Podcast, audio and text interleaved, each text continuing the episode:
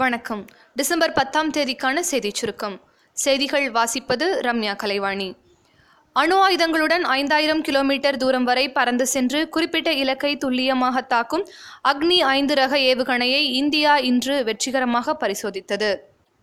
கஜா புயல் பாதித்த பகுதிகளில் அரையாண்டு தேர்வுகள் திட்டமிட்டபடி நடைபெறும் என்றும் தேர்வுக்கு பின்னர் குறிப்பிட்ட பாடங்களில் பின்தங்கிய மாணவர்களுக்கு ஆசிரியர்கள் மூலம் பயிற்சி அளிக்கப்படும் என்றும் பள்ளிக் கல்வித்துறை அமைச்சர் திரு செங்கோட்டையன் கூறியுள்ளார்.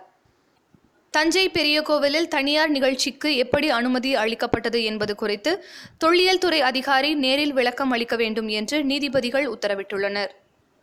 தொப்பூர் மலைப்பகுதியில் தனியார் ஆம்னி பஸ் தீப்பிடித்து எரிந்ததில் முப்பத்தி ஆறு பயணிகள் உயிர் தப்பினர். பஸ் எரிந்த சம்பவம் தொடர்பாக போலீசார் விசாரணை நடத்தி வருகின்றனர்.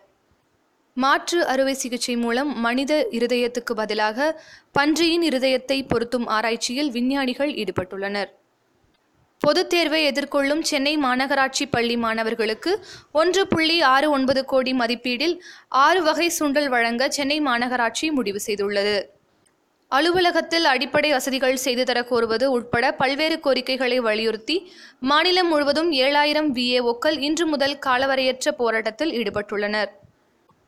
தமிழக அரசு ஊழியர்களுக்கு பழைய ஓய்வூதிய திட்டத்தை அமல் செய்வது தொடர்பாக இரண்டு வாரங்களில் அறிக்கை தாக்கல் செய்ய வேண்டும் என்று அரசுக்கு ஜாக்டோ ஜியோ வழக்கில் உயர்நீதிமன்ற கிளை உத்தரவு பிறப்பித்துள்ளது. அரசு பள்ளியில் பயிலும் பதினோரு லட்சம் மாணவர்களுக்கு டேப் வழங்கப்படும் என்று அமைச்சர் திரு செங்கோட்டையன் தெரிவித்துள்ளார். ரிசர்வ் வங்கி கவர்னர் உர்ஜித் பட்டேல் ராஜினாமா செய்வதாக அறிவித்துள்ளார். உர்ஜித் பட்டேல் மத்திய அரசுடனான மோதல் குறித்து தன்னுடைய ராஜினாமாவில் குறிப்பிடவில்லை. தனிப்பட்ட காரணங்களுக்காக பதவி விலகுவதாக அவர் அறிவித்திருக்கிறார். ஸ்டெர்லைட் ஆலை மூடப்பட்டதை எதிர்த்து தொடரப்பட்ட வழக்கின் விசாரணை முடிவடைந்ததை அடுத்து ஒரு வாரத்தில் தீர்ப்பு வழங்கப்படும் என தேசிய பசுமை தீர்ப்பாயம் அறிவித்துள்ளது. உலக அதிசயங்களில் ஒன்றான ஆக்ராவில் உள்ள தாஜ்மஹாலில் நுழைவுக் கட்டணம் இருநூறு ரூபாயாக உயர்த்தப்பட்டுள்ளது. பன்னாட்டுச் செய்திகள். கஜா புயலால் பாதிக்கப்பட்ட மக்களுக்கு உதவும் வகையில் அமெரிக்காவில் நடத்தப்பட்ட மொய் விருந்தில் மூன்று புள்ளி ஐந்தாறு லட்சம் வசூலாகி உள்ளது. மொய் விருந்து மூலம் கிடைத்த தொகையை கொண்டு முதற்கட்டமாக புதுக்கோட்டை மாவட்டத்தில் உள்ள கீரமங்கலம் எல்லன்புரம் மாங்காடு கொத்தமங்கலம் செரியலூர் மற்றும் வடகாடு உள்ளிட்ட கிராம பகுதிகளில் சூரிய ஒளியில் இயங்கும் தெருவிளக்குகள் அமைக்கப்பட உள்ளதாக நிகழ்ச்சி ஏற்பாட்டாளர்கள் தெரிவித்துள்ளனர். அமெரிக்க எதிர்ப்பையும் மீறி குடிபெயர்வு ஒப்பந்தத்திற்கு ஐநா அதிகாரிகளும் நூற்றி ஐம்பது நாட்டின் தலைவர்களும் ஒன்று சேர்ந்துள்ளனர். குளவியின் விஷத்தில் ஆன்டி மைக்ரோபியல் பெப்டைட்ஸ் என்ற நோய் எதிர்ப்பு திறன் கொண்ட உயிரணு இருப்பதாக நியூயார்க்கின் எம்ஐடி பல்கலைக்கழக என்ஜினியர்கள் கண்டுபிடித்துள்ளனர். இது நுரையீரலில் ஏற்படக்கூடிய தொற்று மற்றும் கிருமிகளை முழுமையாக அழிக்க வல்லது என்கின்றனர் அந்த ஆய்வாளர்கள்.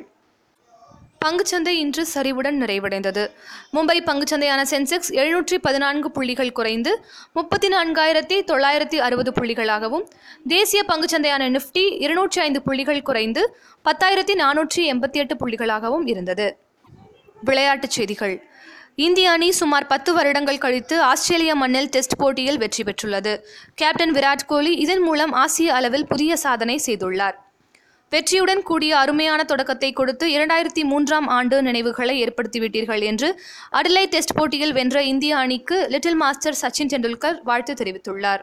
மலேசியாவில் நடைபெற்ற கராத்தே போட்டியில் தங்கப்பதக்கம் வென்ற மதுரையைச் சேர்ந்த மாணவருக்கு பாராட்டுகள் குவிந்து வருகின்றன. வானிலை அறிக்கை. தெற்கு வங்கக்கடல் மற்றும் அதனை ஒட்டிய இந்திய பெருங்கடலில் புதிய காற்றழுத்த தாழ்வு மையம் உருவாகியிருக்கின்றது. இது புயலாக மாறுவதற்கான வாய்ப்புகள் அதிகம் என்று இந்திய வானிலை ஆய்வு மையம் அறிவித்திருக்கிறது. காற்றழுத்த தாழ்வு மையத்தின் காரணமாக தமிழகத்தில் ஓரிரு இடங்களில் மழை பெய்யும் எனவும் அறிவித்துள்ளது. நாளைய சிறப்பு. மகாகவி பாரதியாரின் பிறந்த தினம் மற்றும் உலக மலைகள் தினம். இத்துடன் இன்றைய செய்தியறிக்கை நிறைவு பெறுகிறது. மீண்டும் நாளை சந்திப்போம்.